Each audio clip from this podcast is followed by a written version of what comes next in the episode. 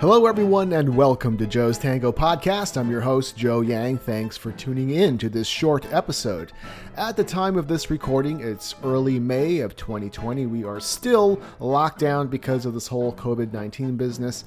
I know it's driving most of you crazy. It's certainly driving me nuts. And on top of that, it really stinks being away from tango and all the other things we want to be doing.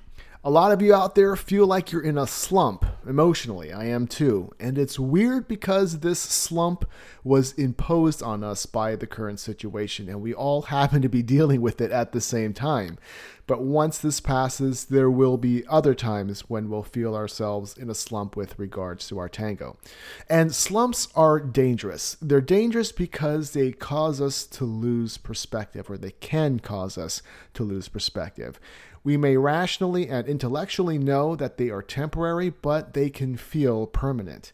And when we're in a slump, we can get down on ourselves, we can become depressed, and we might unfairly judge our tango abilities or other other abilities that we have. And we can lose proper perspective, which can cause us to withdraw from the very things that make us happy or strong.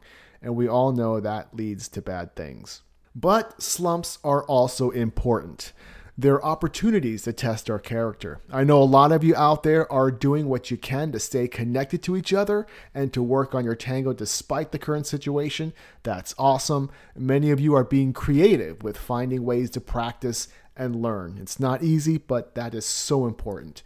And when you look back on this moment, I think a lot of you will be thanking yourselves. But no doubt times are tough at the moment. We can't deny the negative feelings that we have, and sometimes it's tempting to give in to them, but we can't. How we manage the current situation isn't just about getting through this pandemic, it's also about getting stronger.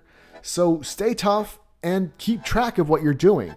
Another thing to understand is that we're also building a resource to help us deal with future inevitable hardships. All right, that's it for today's short episode. Thanks for listening, and I'll talk to you again soon.